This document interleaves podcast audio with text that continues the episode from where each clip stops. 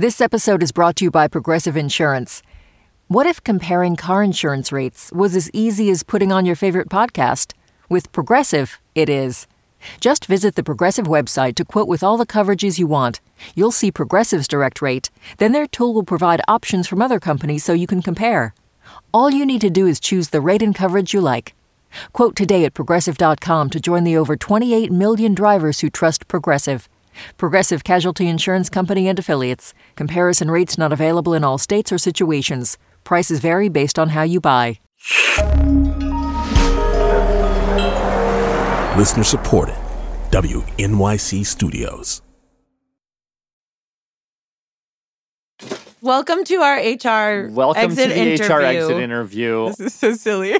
All your answers will be purely confidential, uh, except for the ones that we're going to broadcast to millions of people. yes. Yeah, this is very, very bad HR practices. Hey everyone, this is Lulu. And Latif. Okay, number five, it says here on our official questionnaire. Right. And today, what was your favorite bathroom to use for number two?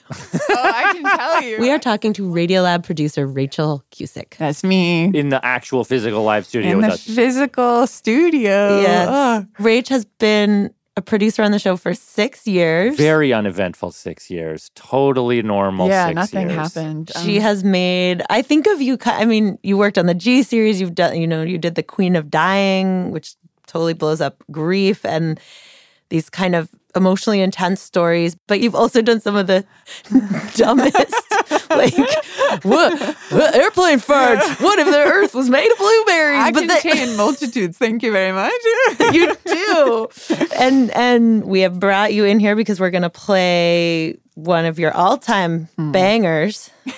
and I think it was the first episode that you really like there was a full episode that you'd done. Yeah, it was the first one where I was like, here's this little nugget and let's like spend a whole hour staring at this nugget. Mm-hmm. And then the whole team then made like the chicken nugget pack, you know?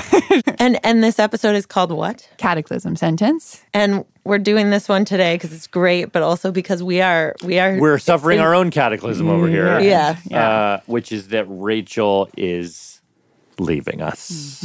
Leaving all of us. You too, listener. Yeah. Yeah. I know. Ah, I know. I'm leaving my grandma. I'm leaving a lot of people out right now. So, but I myself am feeling my cataclysm of losing you guys and leaving the show, stepping out into new things that I don't even know what is waiting for me, but mostly moving geographically across the other side of the world, to Australia. Australia, Yeah. where that's going to be really annoying to everybody who actually lives there.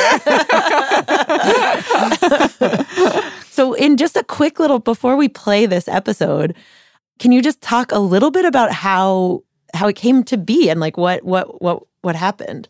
Yeah. So in the beginning of the episode, you'll hear like exactly why I bumped into the idea. But basically, I, I ran into this question that then I brought to a meeting. And I was just like, I don't know what it is about this, but I need us to think about it. And I was just like, I want to get this question asked to as many people as we can. And for some reason, the whole team decided, let's throw all of our love and attention into this and everybody is going to take a little corner of it. They're going to like follow it into their deepest heart's content and call up the people they admire. Everybody rallied around it like dozens of phone calls over months. Like it just felt like the scene at the end of the movie where you get like lifted up. It's like yeah let's carry this through all the way. And then it was like a whole year long thing and then it came out in 2020 so like early days of the pandemic Um, well, should we uh should we take a listen? Yeah. and, and then maybe we'll ask you one thing at the very end. yeah let's do it All right, so here we go. Uh, Okay. Cataclysm sentence from 2020. Before we begin, just want to let you know this episode contains a couple moments of explicit language. Yeah, you're, wait, wait, you're listening. Okay. All right. Okay. All right. You're listening, Listening to Radiolab radio from WNYC.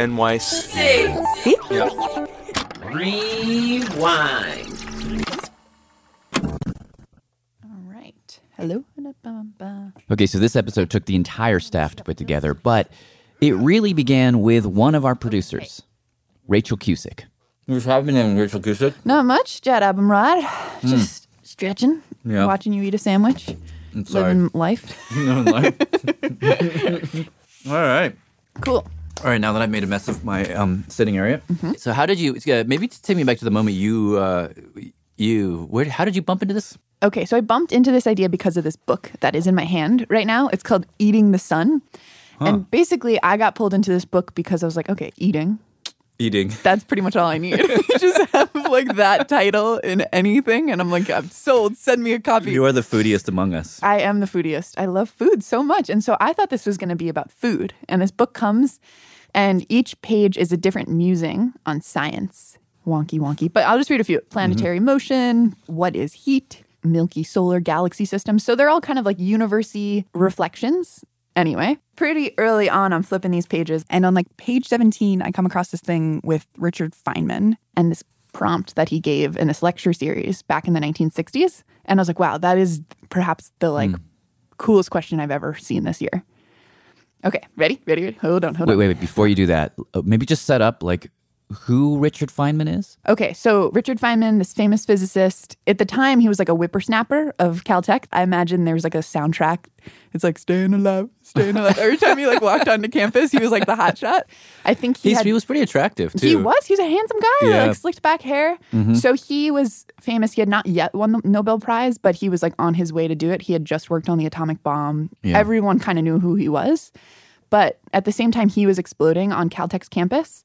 Caltech was having a problem because physics was so boring at the time. Like mm. they could not get anyone to like come into an introductory physics class and get excited about it. So they tapped Richard Feynman to redo the physics curriculum for Physics 101. And so he was like, fine, I'll do it once, but like that's it. You, you like take notes because I'm done after this. and so he just like took at redefining what physics should be as an introductory thing. So I actually went and found audio of this lecture. Oh, I, I, I think I've actually seen photos of this. Black and white. He's at the front of a classroom, Mm-hmm. in front of a chalkboard. For two years, I'm going to lecture you on physics. I'm going to lecture from the point of view uh, that you are all going to be physicists. It's not the case, of course, but that's what every professor in every subject does. So, assuming that you're going to be physicists, we're going to have a lot to study. Now, typically, the way that Physics 101 used to be taught, There's 200 years of the most rapidly developing batch of knowledge that there is. people spent like an entire semester of physics learning about like the history of physics. There's so much, in fact, that you might think that you can't learn all of it in four years.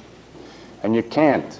You have to go to graduate school, too. They didn't learn anything kind of like poetic. Mm-hmm. So Feynman, before he launches into his lecture, he's like, Well, what should we teach first if we're going to teach? look, I could teach you about the history of these equations and the formulas, And then just showing how they work in all the various circumstances. but he doesn't.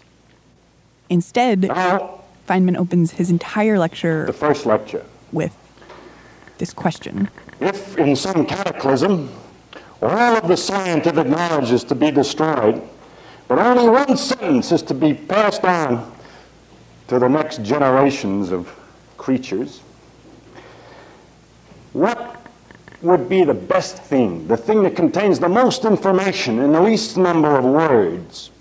So that is the question. So if the world ends and all information is gone, But we can only pass on one sentence to the next generation. there's a little scrap of paper fluttering in the post-apocalyptic breeze. Yes, but it has to be the least amount of words with the most amount of information. So I can't give you like a textbook, you know? Hmm. It has to be one thing that's concise and can unlock the universe. Like, what would you write on the paper? Well, yeah. What would you do to like pass the baton to the next generation with the simplest thing that you could possibly think up? Oh, that's such an interesting question. Did Feynman in that lecture have an answer? Yes. He said I believe it is the atomic hypothesis. It is the hy- atomic hypothesis, or the atomic fact, or whatever you want to call it, that all things are made out of atoms, little particles that move around or in perpetual motion, attract each other when they're some distance apart, but repel being squeezed into one another. Period.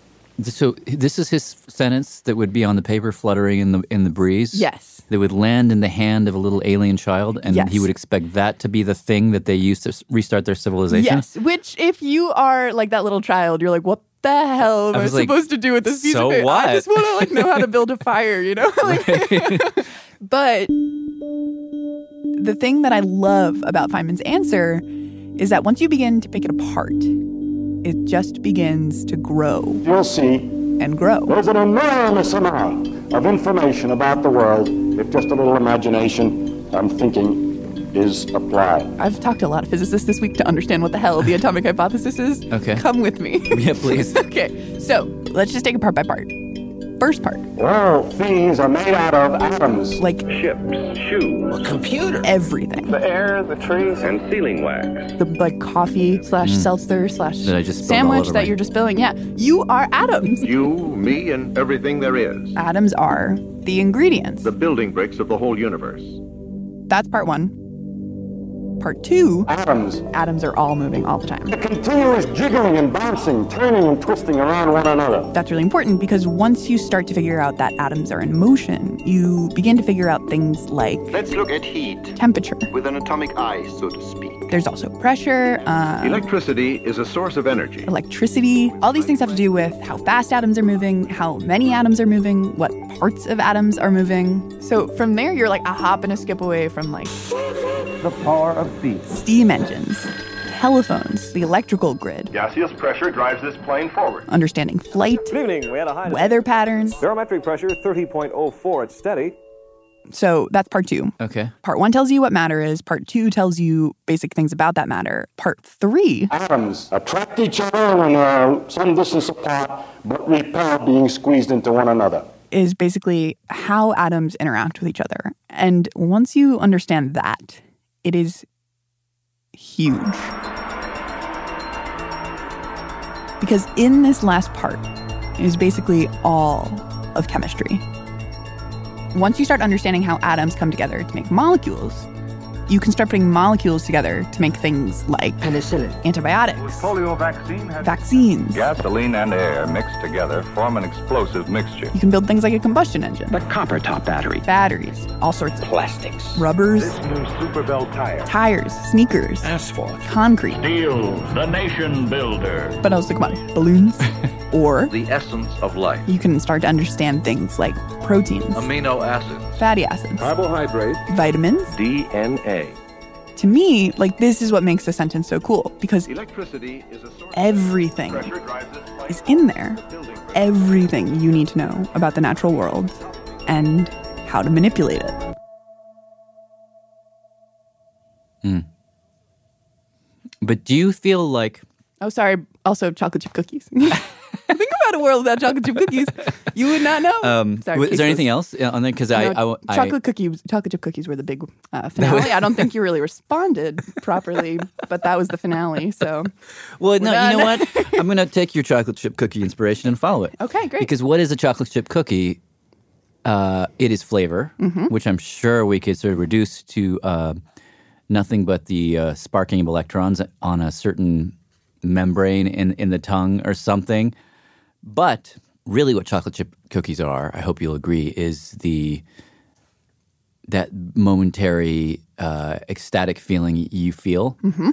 And the sense of joy and well being, and then the subsequent crash, right? Yes. So, all of these things are, do you feel like they are reducible to atoms? Do you feel like love is explained by the atomic hy- hypothesis? Do you feel like the Hmm. complexities of human interactions, no, um, morality? no, that is where it falls short. Everything that's physical in our world can be described by atoms, but like music, like you can't look at the atomic hypothesis and create like Mozart, Right. or you can't like learn how to be a good partner with the atomic hypothesis. You know, Right. like there are these big gaps that you just are missing. I think that that uh, and thus a door opens. Mm-hmm. Mm-hmm. don't you want to hear? don't you want to hear the uh, uh, musician answer, answer? Do Feynman's exercise, or I suddenly want to hear who's the sort of great philosopher of chocolate chip cookies? And so, dun, dun, dun, cue We- music. yeah, what's the music for a cataclysm? I don't know. I mean, it's Is it really loud or is it like a little like dust bowl and it's quiet? You know, I think like it it's like- starts small, like a like a tone, and then it then it's two tones, and then it's more, and then it gets bigger and bigger and bigger, and then it expands and feels kind of primal, but also hopeful. Maybe I don't know. as you were talking, that did remind me of a thought that I had when I came across this in the very first place. Mm. Because it does, when I, I think I came across it like a year ago when I was feeling like everyone, like the political conversation was just especially what's the word when you think the, like the sky is falling, like Chicken Little-esque, where it's like everything is falling apart, like everything. Apo- apocalyptic. Yes, it felt like everyone felt doomed. And I was like, if the world actually was falling apart around us, what would be the only thing that we have to show for it? Like, what is Mhm. a way to like bring what Feynman thought back in the 60s and bring it to today when it does kind of feel like everyone thinks the sky is falling? Yeah. I should say quickly that the two of us had this conversation many months ago, back when the world was a very different place. How does it resonate? I mean, tell me a little bit more how it resonates with you personally. I mean, this is coming from a place that I think I'm like pretty lucky to have this thought because I'm definitely like very lucky in a lot of ways. But like, I think I'm just like a hopeful person. And I often like love spending time with older people in my family and like feeling like before they go, I need to get like whatever wisdom they have because like once they're gone, it's gone, you know? And so when I think about that, I'm like, I just want to like pull all the goodness out before like something goes wrong Yeah. and preserve it. Who's bra- who are you talking about? Whose brains for you personally are you trying to do that with? I mean, I think about it. I was talking to my friend. They're like, "Why do you only hang out with old people?" Because I just like, I think most people, like, even if because I'm 24, but like someone who's 30, I think they have like seen more of the world than I have, Mhm. and I would rather spend time with someone who's. Oh my God, your 24 year old friends are talking about 30 year olds as if they're old people? Well, no, I mean, a lot of my my like young friends like don't want to look towards older people because they think like this is a mess and like we are the future and we need to do this. And I totally agree with that in a lot of ways. But I also think like why start from scratch if there could be something pulled out of the dumpster that like might be helpful. And so like my grandma, like my grandma and I, she's like the most important person to me in the world. So mm-hmm. that's like one person. But like every like Yeah. like you or like Robert or like old like old people. Old people. Thanks. That's Every- fine. I'll, every- everyone. I'll, I I will take on that that that moniker. what do you? I just. I mean, none of my business, but I'm suddenly curious to know what what kinds of questions do you sit with your grandma and you ask her just general questions, or what do you have more specific things you wonder about with Well, someone of her age? Uh, it's like pretty specific. Like I, so my mom died when I was six, um, and so like one thing that seems to motivate, I think, a lot of that curiosity is like my older siblings. I was the youngest of youngest of five who lost her, and they all have these like very concrete memories that like when I think about it, it's like I arrived on the scene right after she left the scene. Um, like when my memory finally started to kick in, it's like right when she left. Do you remember anything about her? There are a few memories that I know for sure are mine. And then after those few, like I think on a on one hand I can count ones that I know are mine. And so a, a lot of the times when they talk about these things like these birthday parties that she used to throw or like her laugh or the like music she'd play in the minivan, I like I don't actually remember any of those things for myself. I mean, how do you fill that then? Do you talk to your? Do you try and just ply uh, anecdotes from your older siblings? I don't know, like some some of it I feel like a little sad that I have to ask for those things. And so sometimes I just like hang back and let them talk. Um, and then I feel a little bit jealous. But then I also do go searching for them, like sometimes with my grandma. Like my I call my grandma once a week. Um, and like she told me this one story the other day that I just thought was so funny. Like it was this like sense of humor of my mom that I like didn't even know existed. Um, and that just felt so it was just like meeting a different side of her that I had no idea was there Yeah. but it was just this like little angle of like a diamond gem you know like there's some little surface that like i just felt my thumb go over and i never knew it was there and like i don't know i just kind of want to feel all the textures Yeah. and like memories of people because i know how easily they just go away Yeah. I think I, I like walk through the world collecting things. Like I'm like a little stick collector. Like I want to like collect all the sticks I can because I, I know what it feels like to feel like empty handed.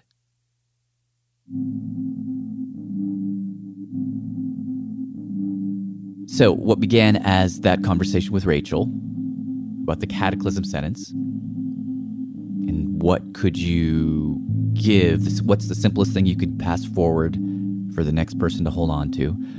Well, what happened is that really, as a staff, we got interested in that idea. Kind of got fixated on on it actually.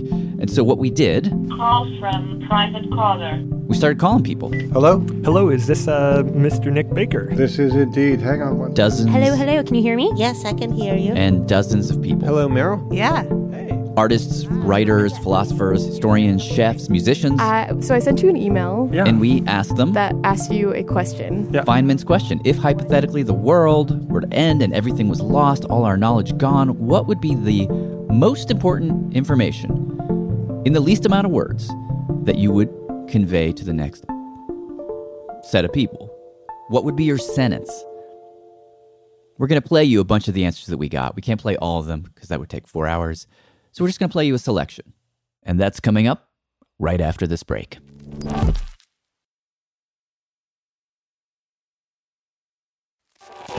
Hey, I'm Jad Abumrad. This is Radiolab, and today we are answering one question.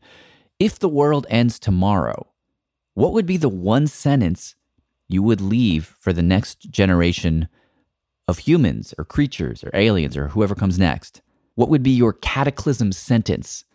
It would pass on the most amount of wisdom in the fewest number of words. We asked this uh, question to a bunch of artists and writers and scientists, all sorts of people. We got all sorts of answers. We're going to play you a selection of those answers now, starting with For me, it's something like, you will die, and that's the most important thing. writer, mortician Caitlin Doughty. And I think most people get that. I think most people get that they're going to die, but I don't think what most people get is that the fact that they're going to die is the most important thing that will ever happen to them. Humans are one of the few creatures that understand death and understand live live their whole lives with the knowledge of their deaths. And so it's this conflict within us. We live in these shitty decaying bodies, but we feel so special and we feel so important. So, how do you reconcile those two things? It's hard to reconcile them, so you have to create, you have to transcend, you have to have religion, you have to have communities, you have to have art. Those are created by our, our fear and our strange, difficult, weird relationship with death.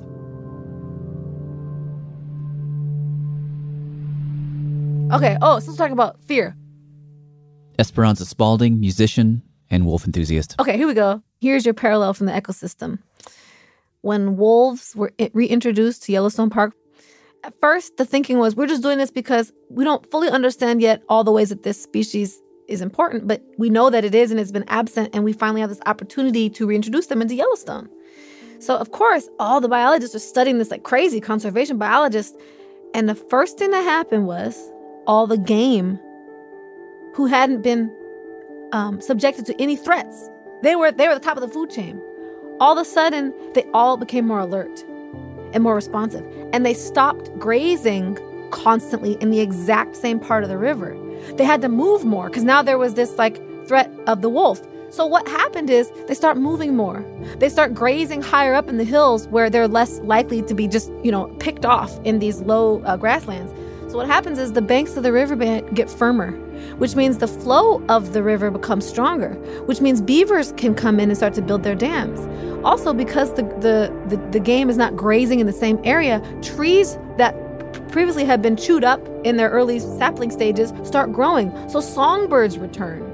All these species of, of bird come back into Yellowstone that had been absent because they didn't have the right canopy cover.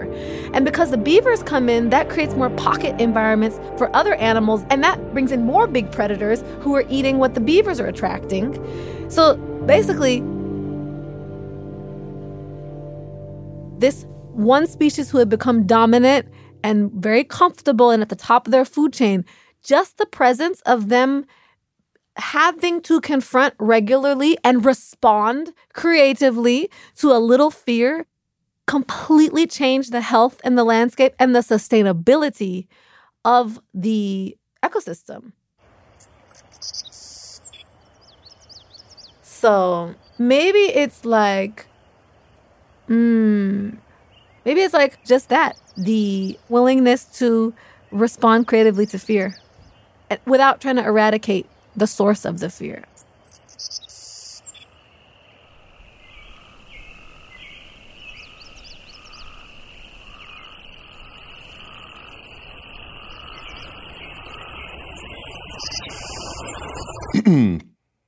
My name is Cord Jefferson, and I'm a, television writer and producer. Okay. I wrote down a bunch of different things that I then erased. And then I sort of settled on one that I thought was definitely going to be my thing, which was about race and racism.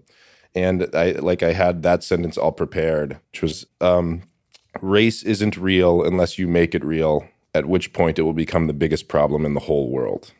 And then I started thinking that, you know, what what's sort of even bigger than racism? And I, to me, like even bigger than racism is just general fear. And my personal history is that my my mother is a, a white woman who married my father, who's a black man, and they disowned her. And so I I never never met my grandparents. Uh, I would I would send them letters, which they would return, uh, and I until I stopped sending them when I was I think I was when I was about ten or eleven. Um, and I just and I and I saw how much that devastated my mother.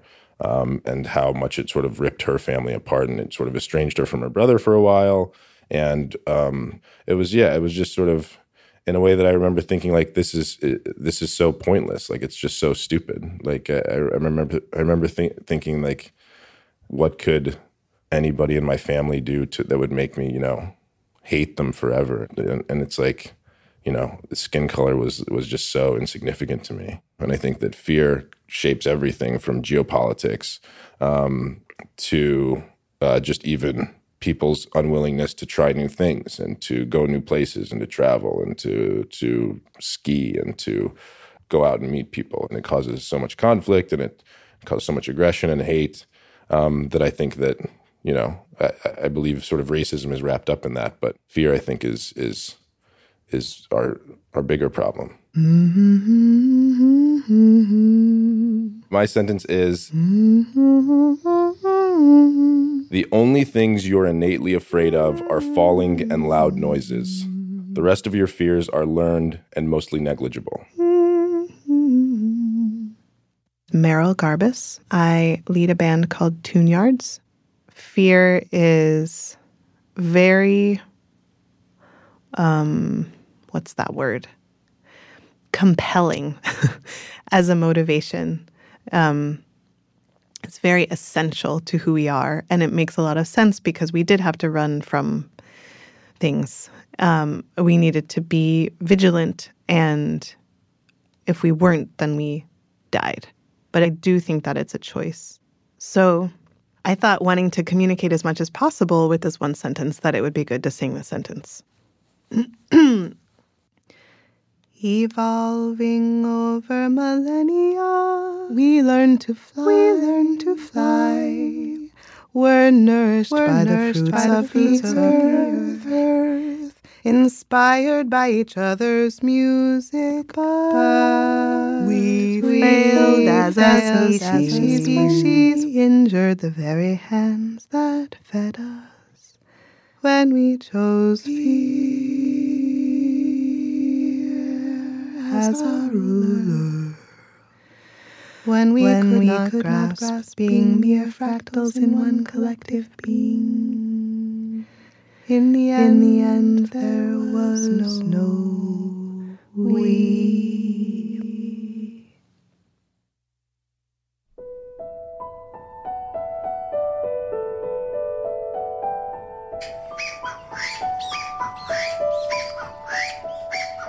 全く役に立ってないということに25歳の春気がついたんですもう自分の生き方は天皇法をやって百姓になって生きていくだけだと食って寝て生きとればいいという結論が出てしまったんですね It reminds me of、um, this thing called do nothing farming that a Japanese farmer named Masanobu Fukuoka came up with and he kind of went against all of the established customs of rice farming in Japan and decided to just kind of like pay attention to how things work without any intervention. So he said that he was inspired by an empty lot full of grasses and weeds and how productive that actually was. And so he went about farming without flooding the fields. Um, he just threw the seeds on the ground kind of when they would naturally fall on the ground in the fall. Um, he didn't use fertilizer, he just grew a kind of ground cover. And then he threw the stalks back on top when he was done. And he just kind of had to do everything at exactly the right time that it would happen naturally but this farm was more productive and more sustainable than neighboring farms. All of human effort is meaningless, as he, as he puts it. Um, so he says, humanity knows nothing at all. there's no intrinsic value in anything, and every action is a futile, meaningless effort.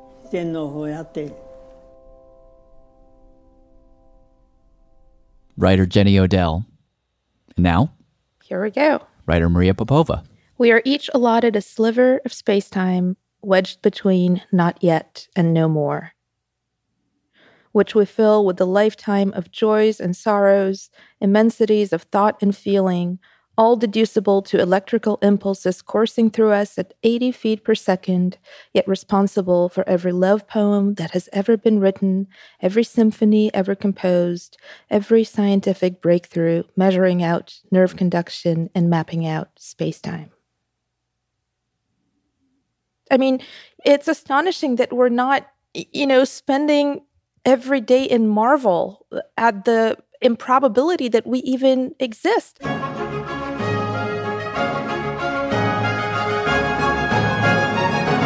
You know, somehow we we went from bacteria to Bach. We we we learned to make fire and music and mathematics, and here we are now. These these walking wildernesses of mossy feelings and bramble thoughts beneath this overstory of 100 trillion synapses.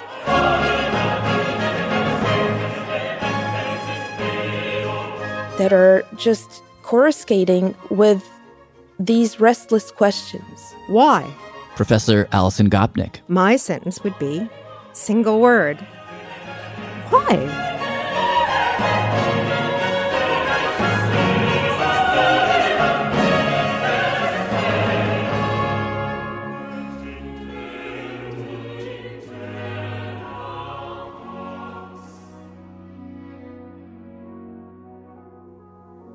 I'd want to show that we loved it here. You know, Animator Rebecca Sugar. we have, you know, evidence from Pompeii. Pompeii's place in history is quite unique in that in one day it was completely hermetically sealed. In other words, time stood still. We have all of these physical examples Terentius the baker gave a party for his brother Neo, who was just elected magistrate. that humans have loved being here, Their friends came and drank all night. that we're having a great time.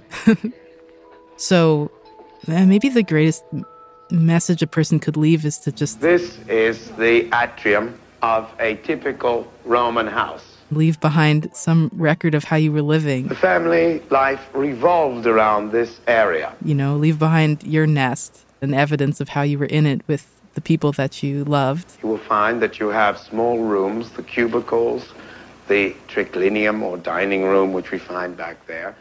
Maybe that would be the thing to leave is, you know, some evidence of my nest. Mother would have got up and the servants would have gone into her cubicle and done her hair.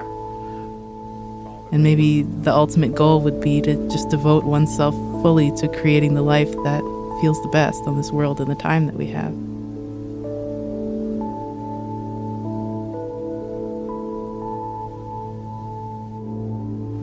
August 24th.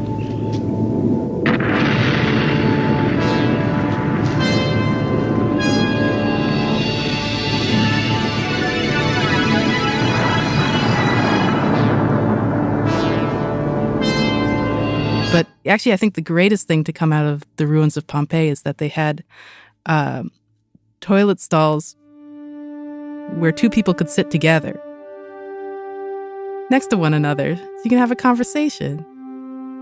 It's a fabulous idea. Why did we not learn from this? Why are we wasting time that we could be spending with our friends? Why are we wasting that time?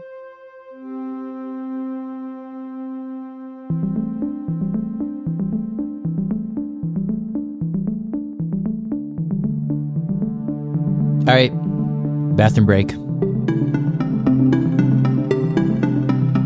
We'll be back in a sec.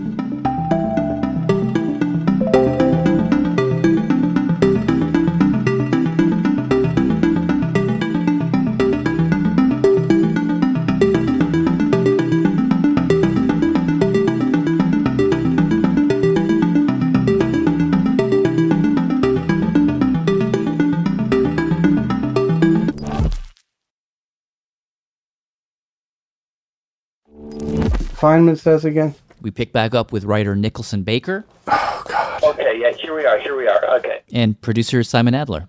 All things are made of atoms, dash, little particles that move around in perpetual motion, attracting each other when they are a little distance apart, but repelling upon being squeezed into one another. Uh, I like it. I mean, I think it's got a certain lilt, but think if you, uh, there was the, the cataclysm happened, and the creature that inherited the earth was a super intelligent form of seal.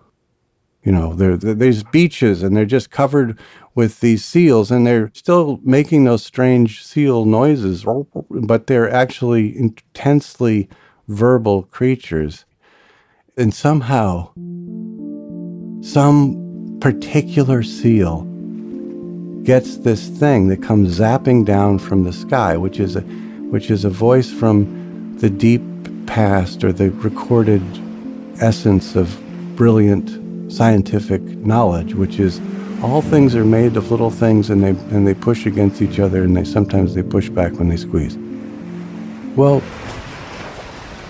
what is that very bright seal going to do? I mean, what what what is that? How how it, it, it, it's going to help them more quickly invent an atomic bomb?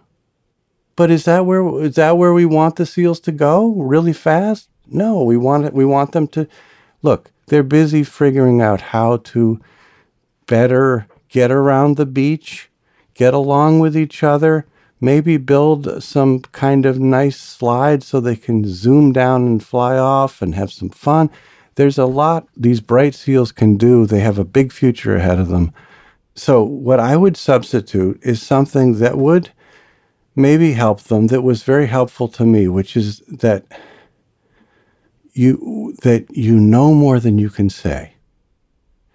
It's a it's a crisp way of saying that language is great and and you know i'm in the language business and i try to create sentences that are momentarily diverting and all that but language is a tiny tiny part of the knowledge that we actually have. And not just because there's musical knowledge and the knowledge of colors and fragrances and other things that are inarticulable but because the knack of knowing how to put words together the knack of knowing how to say in a condensed form a truth is something that involves a feel, a nimbleness, a sort of a, a, a set of dance moves that nobody, no matter how good you are at slinging sentences, nobody can articulate step by step backwards into this world the understructure of what allowed him or her to say this thing that involved words.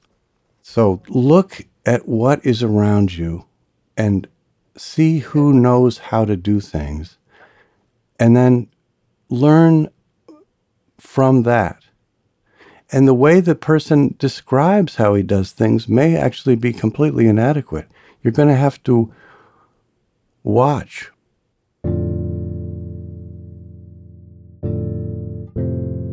We know more than we can say. That, that I think is the most useful piece of scientific um, helpfulness, I guess, that you could give.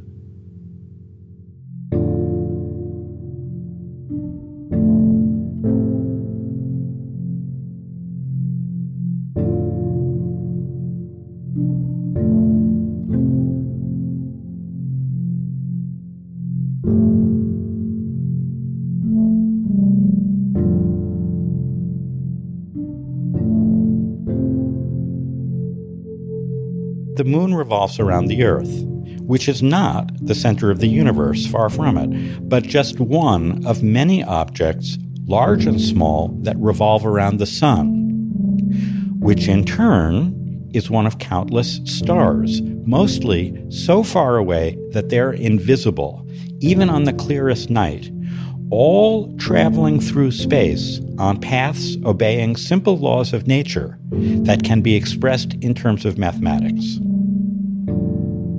Oh, and by the way, there is no God. Writer James Gleick. And up next is the artist Lady Pink. Okay. So I would like to say um, God is a female. And I would also love to leave behind a mural, something like one of Michelangelo's uh, awesome depictions of God coming in and, uh, so, you know, grandiose and glorious and absolutely gigantic mural, but as a female. And I think I would like to do her as one of the gray aliens. Do you know what I mean? One of the, the big eyed aliens with those big, big heads and those big bug eyes like that, with real sexy lips and then a little bit of eyelashes, with kind of looking like the Virgin Mary or like the Virgen de Guadalupe, wearing the long gown and the blue veil thing and, you know, holding her hand up and a, and a, a little bleeding heart um, with worshippers at her feet. And because she would be so gigantic, at three, four stories, that's like at least 40 feet, 30 feet, you know, very large figure, she would be looking down at you.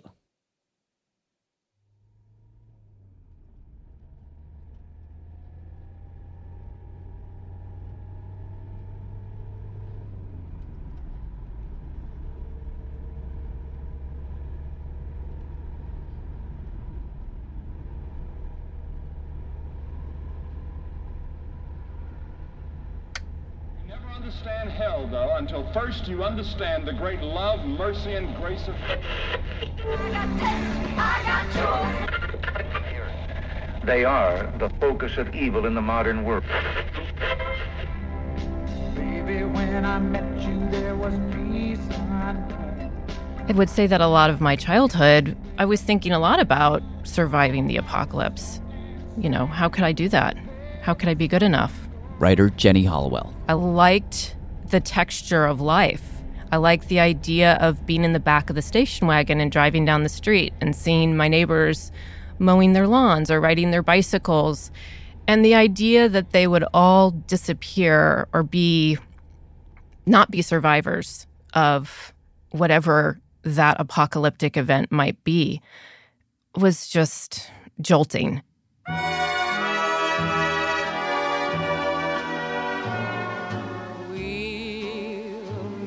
Again.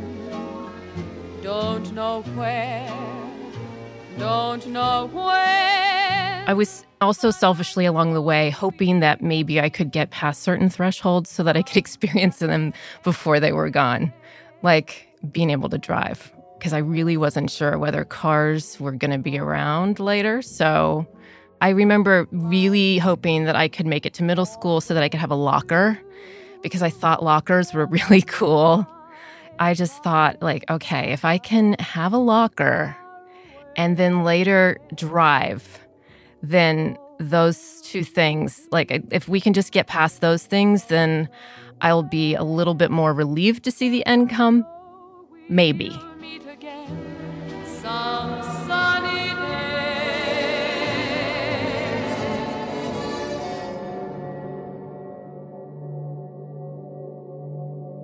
Everything is connected.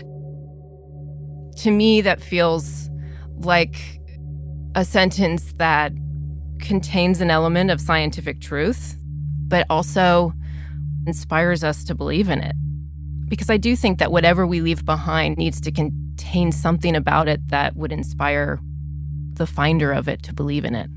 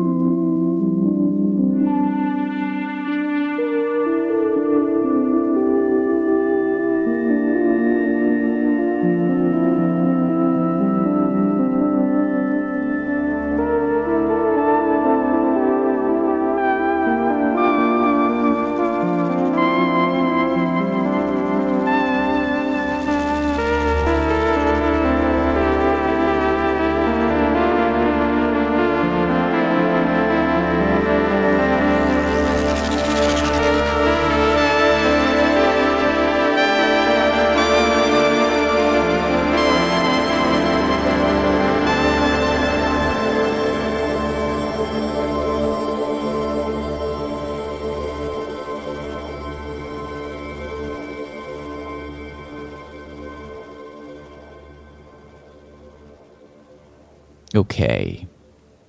Up next, Hello. Hello. Can you hear me? Yeah. Hey. Can you hear me? Yes, I can. bring back Rachael Cusick. So you and uh, producer Jeremy Bloom talk to someone. Mm-hmm. Hi, Rachael. We talked to this guy, Jaron Lanier. Do you want to know anything about me, or is the name enough? I would love to know about you. Give us give us a fun fact. So, Jaron, I'm a computer scientist. he is basically like the godfather of virtual reality and was pretty instrumental in getting the internet off the ground. Oh. I also write books, and I also play music, and most notably on a large variety of very unusual musical instruments. Do you have any instruments near you right now? Oh, a couple thousand. So, this this whole project is like reach out to people you find inspiring and asking them if they have any inspiring things to say. Right. And the reason we reached out to Jaron is because he helped create these huge advances in technology. But the other reason we talked to him is because he actually knew Richard Feynman. Really? How did he know him? Well, so How, how honest do you want this to be? I want it to be as honest as you want it to be. Well, He said this is back in the late 70s, I was 16 or 17. living in New Mexico. And what happened is my first serious girlfriend was uh, someone I met over a summer. She was visiting from California. And I followed her back to California, where it turns out her dad was the head of the physics department at Caltech. And after a while, she dumped me, and there I was. Oh, no! What was I to do? I'm still there. And so uh, I just hung out more and more with uh, people in the physics department. Do you remember where you were when you first saw Richard Feynman? Sure. I was being walked down a hallway by my friend Cynthia, and uh, he was in there um, explaining something to a small class of people with his hands primarily. Hmm. He talked with his hands a lot, and and and she said, "There's the the famous Feynman," and um, of course. My very first thought is, oh, damn, he's like the smartest person alive, and he's also handsome, and he's happy, and he's graceful. Like, fuck him. Oh, I can't say that on the radio. I'm sorry. You can say it. Like, I was like, oh my God, this guy's just like, it's not fair. This guy just has too much going for him. But Jaron says as he got to know him, He was just fun and funny. the two of them would talk about physics and just about life. He played uh, percussion, he played drums. They'd play music together. Which was great. His his primary approach to life was to seek joy. Do you remember him asking you about cataclysms ever? I uh, I definitely remember that topic in that conversation because remember in those days we were in the thick of the Cold War. Duck and cover. And in school, you were trained to hide under your desk in case there would be a nuclear, you know, attack, and uh, which, of course, everyone knew would be a futile gesture. And so, this question, it it was like a little glimmer of hope, like in the face of absolute annihilation, where hiding under your desk will not help, where hiding in some basement will not help, where you won't survive. This is at least it's it's applying imagination towards what you possibly could do. Maybe you could leave a message for the future. We talked for a while about how much Jaron really loved this question because, like, he and Feynman and these other physicists, they'd hang out and kind of talk about this question for hours. And they would debate about what was the best thing to write down on this piece of paper, partially because it was fun, but also because it felt important to have an answer.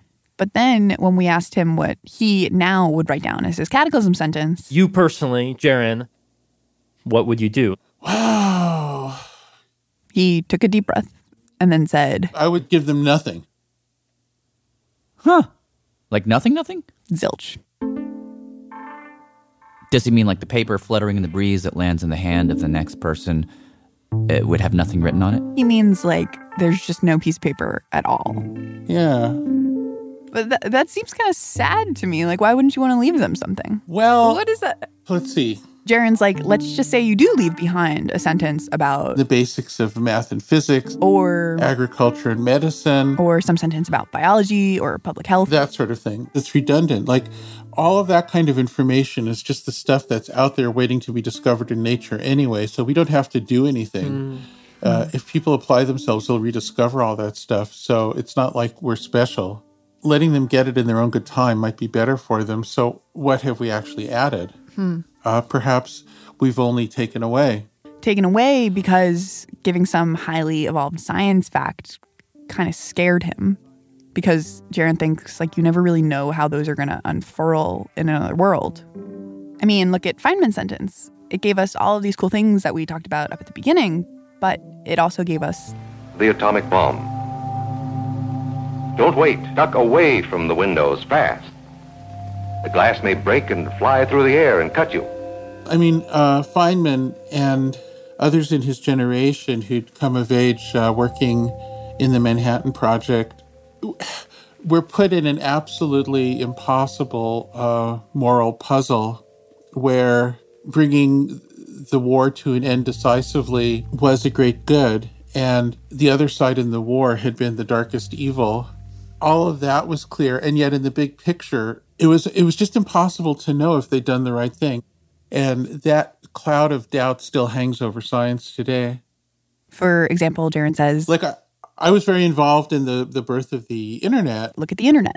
That started as this amazing gift to people so that we could connect in this way that we never had before. But as we now know, it spreads disinformation. There's every economic incentive to be terrible, and uh, the the incentives to be decent are far far weaker. And I still have this incredible feelings of guilt and uncertainty about whether we just screwed things up terribly in a way that might take centuries or millennia to fix or something like. There's just this haunting, this feeling of like, oh my God, what have we done? Was it the right thing? So we suggested, like, what if it wasn't a piece of science, but like a piece of wisdom, something you would kind of like find inside of a fortune cookie? Well, that becomes a very interesting exercise. And what you realize is whatever little words of wisdom you can pass along, because the, the whole terms of the game is that they'll be isolated, they'll take on this outsized preciousness. They won't be surrounded by context. And almost anything you can say will become distorted and somewhat useless if it's overemphasized in that way, which is to say, nothing we can do is helpful.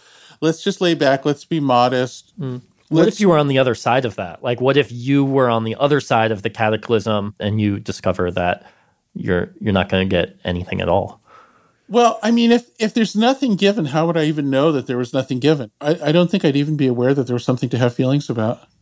That's fair. I don't know. I feel like sometimes when you like walk into like a, an empty field or something, like you're looking for something, if you're kind of feeling lost. Okay, so there's people in the future and they find our ruins, and then there's some big plaque that says, We have decided to leave you no information. you will learn nothing of us. If these, these next people might turn out to be wiser than us, or if they don't and they extinguish themselves, then the, the next generation after that, at some point, if some kind of cycle of cataclysm and civilization continues, at some point, there'll be some civilization that's wiser than, than us and won't annihilate itself.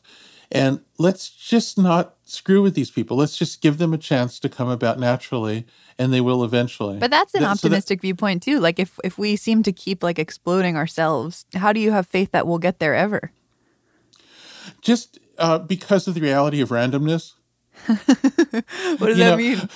I love that phrase, but I have no idea what it means. it's it's a little bit it's like a version of evolution like let's just assume that there's not just going to be one cataclysm in another cycle but we'll keep on going through these things until just through the grace of randomness we get some civilization that comes up that's got its act together enough to not have another cataclysm and i I- think there's something to be said for that it's like some kind of faith in the far future that we'll finally get it together So that was basically his answer. Like say nothing, have faith, trust the math. But if you today had to go back to you as a kid, we kept pushing him. Uh-huh. Would you have a specific sentence that you would share with a younger you? Oh gosh. And each time Is there a sentence that you would say to start us in a more optimistic light? he pretty much didn't budge. no i have i, don't- I just, Except I never when Jeremy asked him this one question. If you could leave mu- music for the next society, would you? That is a really interesting question. So, you know, one of the things about music is that it's an incredibly important part of our lives. It's part of every time we have a wedding or a funeral. It's incredibly important to us. And yet, until very recently, with the appearance of recording technologies, it was lost generation to generation. I play all these weird instruments. He demonstrated for us. There's a kind of flute played by the Sami people of Finland. And part of it is this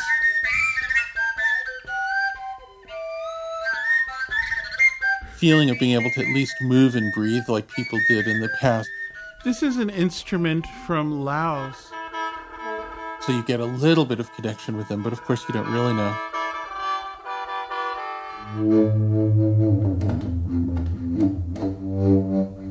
This is a contrabass flute. If you could leave an instrument for the next society that maybe could say something about our society, would you? That was called a tarhu. I don't know. That's a very hard question. This is a kind of Turkish clarinet. I'd have to think about that one a lot. I think I'd, I'd um the oud,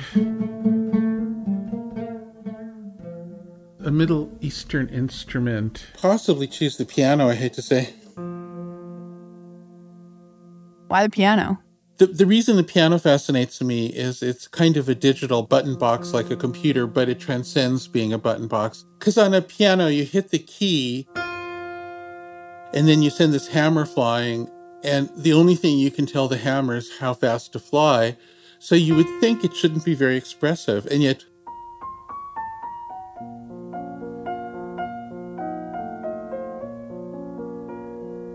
different pianists sit down and have touches on it that are distinguished. I, I believe there's a bit of a mystery left there.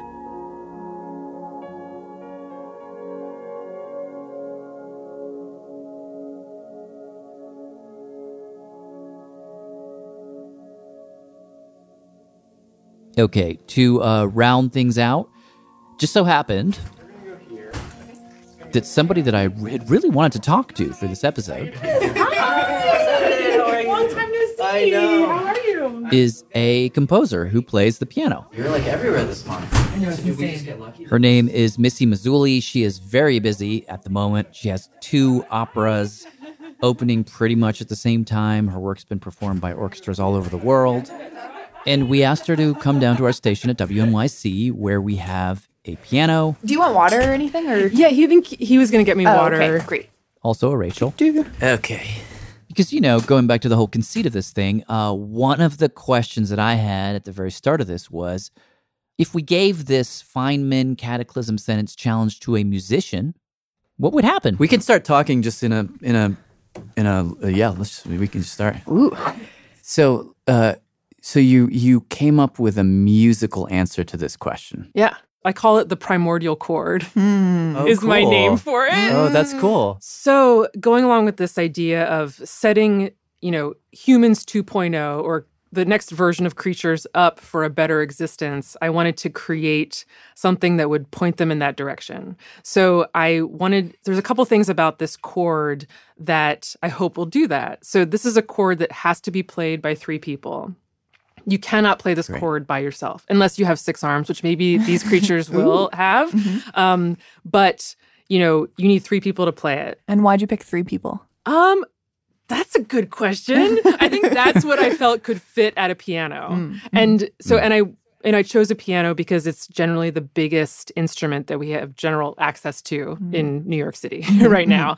Um, and I wanted it to, and has the biggest range of musical instruments that we use every day. There's certain there is music that is maybe higher and lower, but in general, like most music you hear in the world fits into the range of a piano.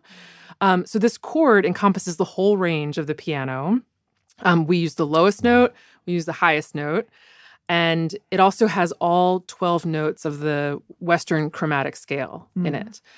Oh, and um, they're also That's gonna sound like chaos. it's not though. this is it's ordered. It's I've ordered it um, so that with so that it hopefully does not sound like chaos. Um, anything can happen. I don't know.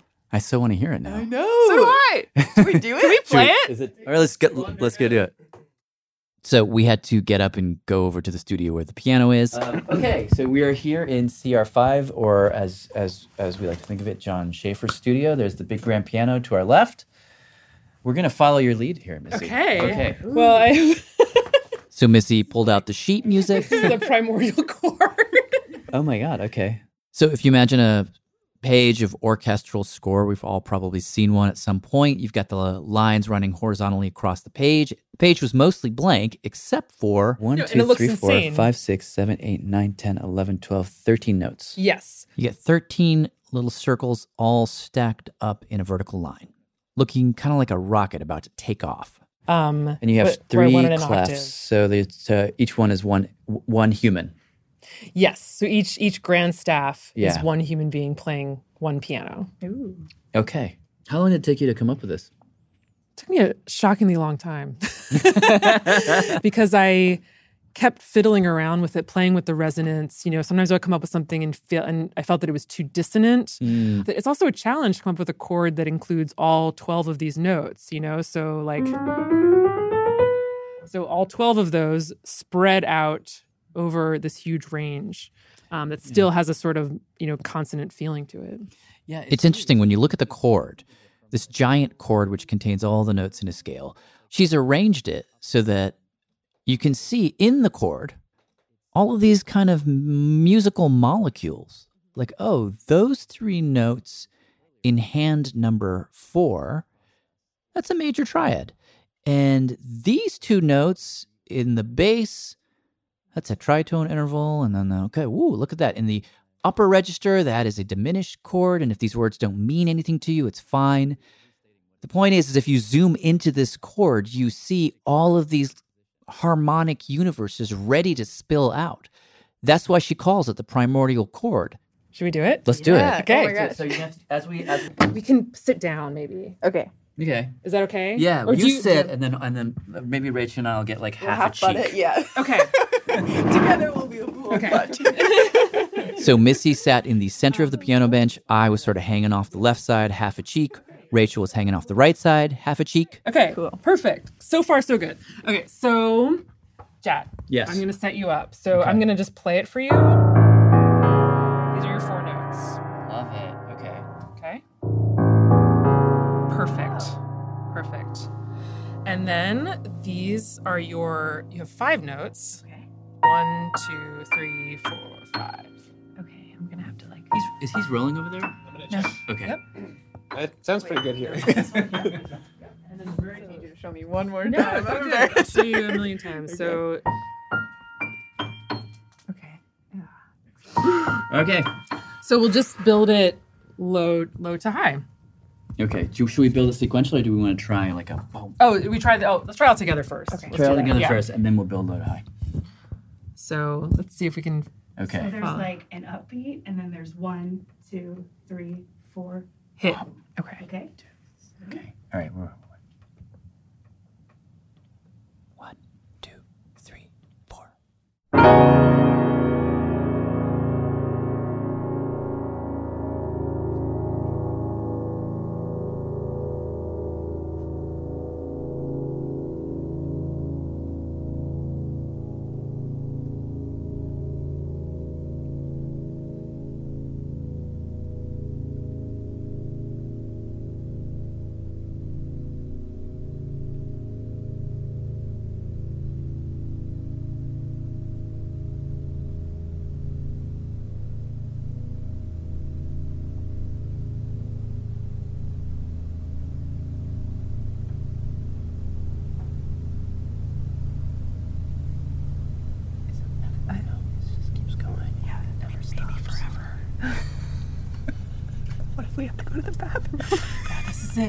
is welcome to the rest of your life. You're just stuck here holding this chord on the piano.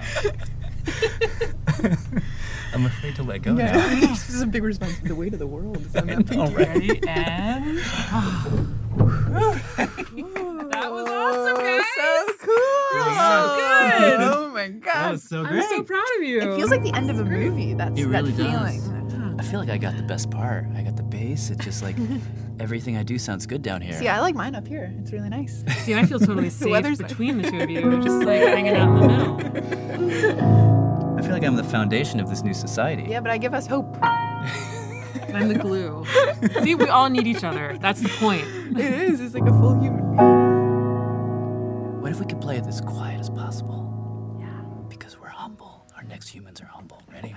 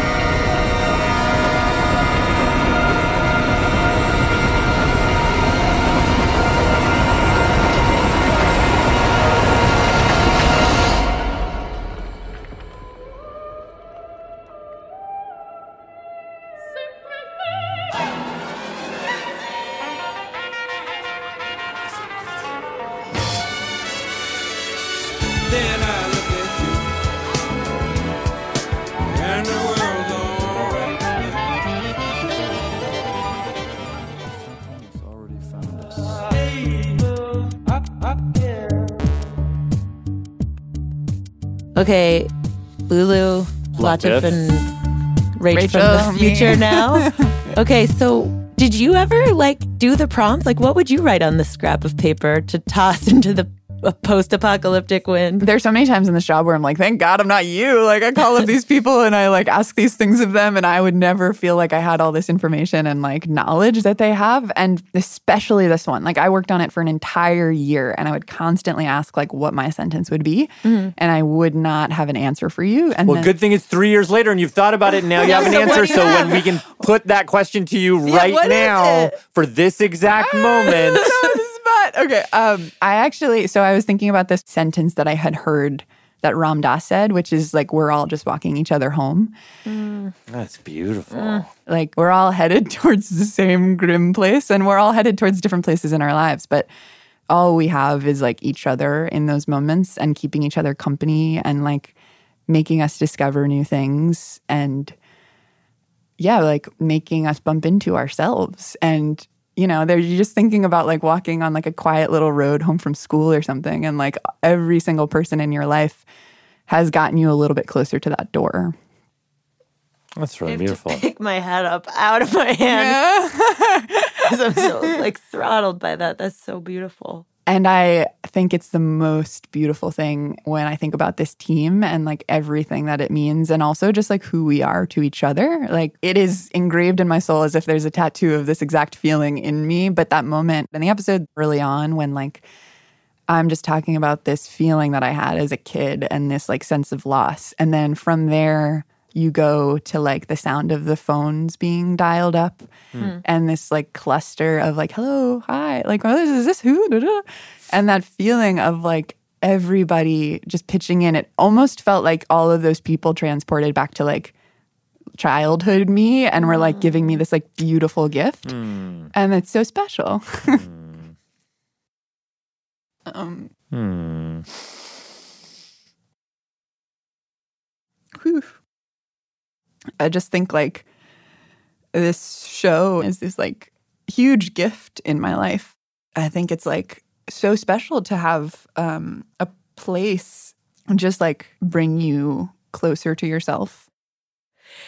Did did you hear anything in particular listening on this second time around differently? Mm. Was there anything that stood out to you? Yeah, it's funny that you asked that because I listened back to it for the first time in years.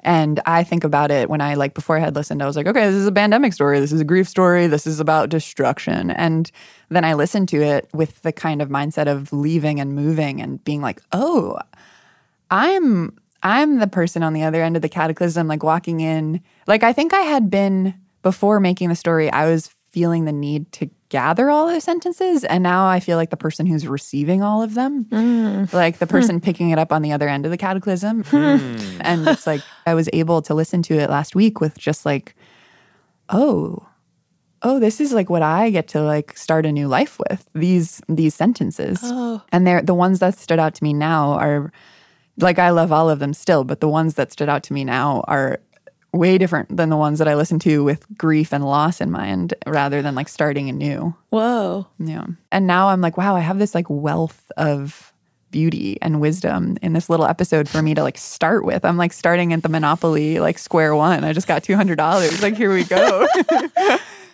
All right. I All right, guess why we don't just you say, you say you say goodbye, Rachael? Yeah, you say oh, goodbye. Oh, goodbye. This is yeah. I'm an Irish goodbye. Can you just like cut this this like episode right here? Just drop it off the face of the earth. Yeah.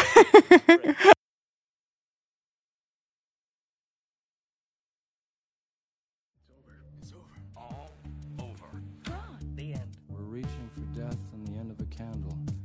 We're trying for something that's already found us. P.S. It's this won't be the last time you hear Rach. She's got a great story coming down the pike. And if we're lucky, even more after that.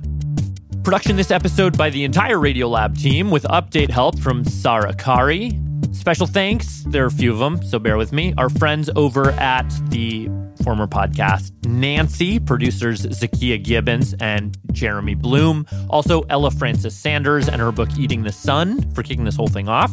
Caltech for letting us use original audio of the Feynman lectures on physics. The entirety of the lectures are available to read for free online at feynmanlectures.caltech.edu. That's F E Y N M A N lectures.caltech.edu. Uh, we also want to thank all of the musicians from all over the world who, after the pandemic set in, recorded themselves in their homes and sent us the audio. Uh, and also, good old Alex Overington used that to make the giant primordial chord that you just heard. Their names are Pushapa Shankpur from Iran. Claire James, Boston, Massachusetts. Solmaz Badri, Iran. Liav Kabel, and I'm currently living in Belgium. Amelia Watkins, Saint-Sever, Quebec. Matthias Marcus Kowalczyk, Germany. Hi, I'm Curtis McDonald, and I'm from Canada. Ilario Morciano, Northeast Italy. Brian Harris, Richmond, Virginia. Saskia Langhorn, The Hague, the Netherlands. This is Mead Bernard from Brooklyn, New York. Also, thanks to the three musicians who didn't ID themselves Sam Crittenden in Brooklyn, Barnaby Rhea in the UK, and Siavash Kamkar in Iran. All right. And before we let you all go for good, I just wanted to give a shout out to a podcast called You're Wrong About.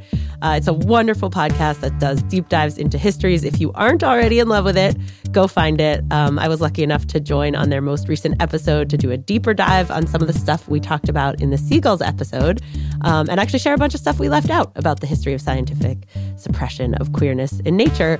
Um, and it ends with a really special little emotional dollop. So go check that out. You're wrong about. Enjoy it wherever you get your podcasts. Thanks so much. Bye. Radiolab was created by Jad Abumrad and is edited by Soren Wheeler. Lulu Miller and Latif Nasser are our co-hosts. Dylan Keefe is our director of sound design. Our staff includes Simon Adler, Jeremy Bloom, Becca Bressler, Rachael Cusick, Ekedi Fausther-Keeys, W. Harry Fortuna, David Gebel, Maria Paz Gutierrez, Sindhu Gnanasambandan, Matt Kielty, Annie McEwen, Alex Neason, Sarah Qari, Anna Rascouët-Paz, Sarah Sandbach, Ariane Wack, Pat Walters, and Molly Webster, with help from Sachi Kitajima Mulkey. Our fact checkers are Diane Kelly, Emily Krieger, and Natalie Middleton. Hi, this is Finn calling from Storrs, Connecticut. Leadership support for Radiolab science programming is provided by the Gordon and Betty Moore Foundation, Science Sandbox, a Simons Foundation initiative, and the John Templeton Foundation. Foundational support for Radiolab was provided by the Alfred P. Sloan Foundation. There's a lot going on right now mounting economic inequality, threats to democracy, environmental disaster, the sour stench of chaos in the air. I'm Brooke Gladstone, host of WNYC's On the Media. Want to understand the reasons and the meanings of the narratives that led us here, and maybe how to head them off at the pass? That's On the Media's specialty. Take a listen wherever you get your podcasts.